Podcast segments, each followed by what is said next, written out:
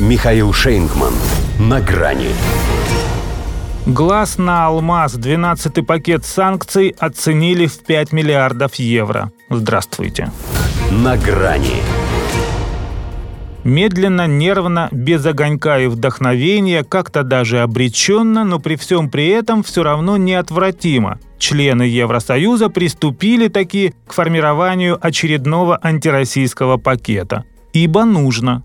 Отсюда, кстати, и второе их название. Ибо нужки. И хотя наполнять его планируют чем-то новым, это будет тот случай, который описан в старом анекдоте про старые анекдоты, когда уже нет смысла вдаваться в содержание, если чтобы вызвать улыбку, достаточно просто назвать порядковый номер. У этого 12.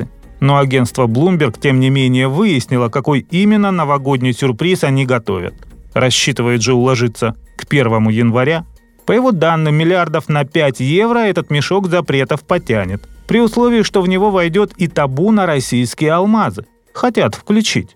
Но они еще с седьмого пакета хотят. А все никак. И сейчас пока тоже лишь глаз положили на алмаз, оставляя его за скобками. Во-первых, по-прежнему ждут отмашки от G7, это она должна принять принципиальное решение. Во-вторых, Бельгия, как уже предупредила один раз, что только через ее труп, так и осталась при своем. И что характерно, надеется и впредь при нем оставаться. Ведь бриллиантовый бизнес – это ее реальный сектор и 30 тысяч рабочих мест.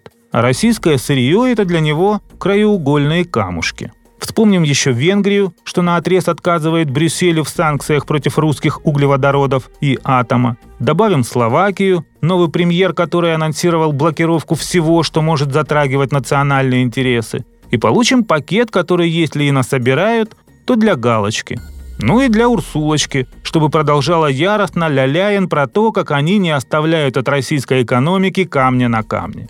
Хотя камни-то как раз драгоценные всегда с нами. А еще золотые резервы, что по итогам сентября увеличились до 2360 тонн, каких в современной истории нашей страны еще не бывало. А это, между прочим, пятое место в мире по золотому запасу. Но кое-что мы у них на него все-таки не купим большей частью из того, что подходит под определение «всякая всячина». Они, правда, чтобы придать этой тысяче мелочей хоть какой-то политический вес, называют их товарами двойного назначения. К ним, очевидно, и отнесут оптом, чтобы не вызывать отдельного гомерического хохота, те самые гвозди, кнопки, иглы и спицы, в которых потребовала отказать нам Литва, боясь, что мы и это пустим в военно-технический оборот.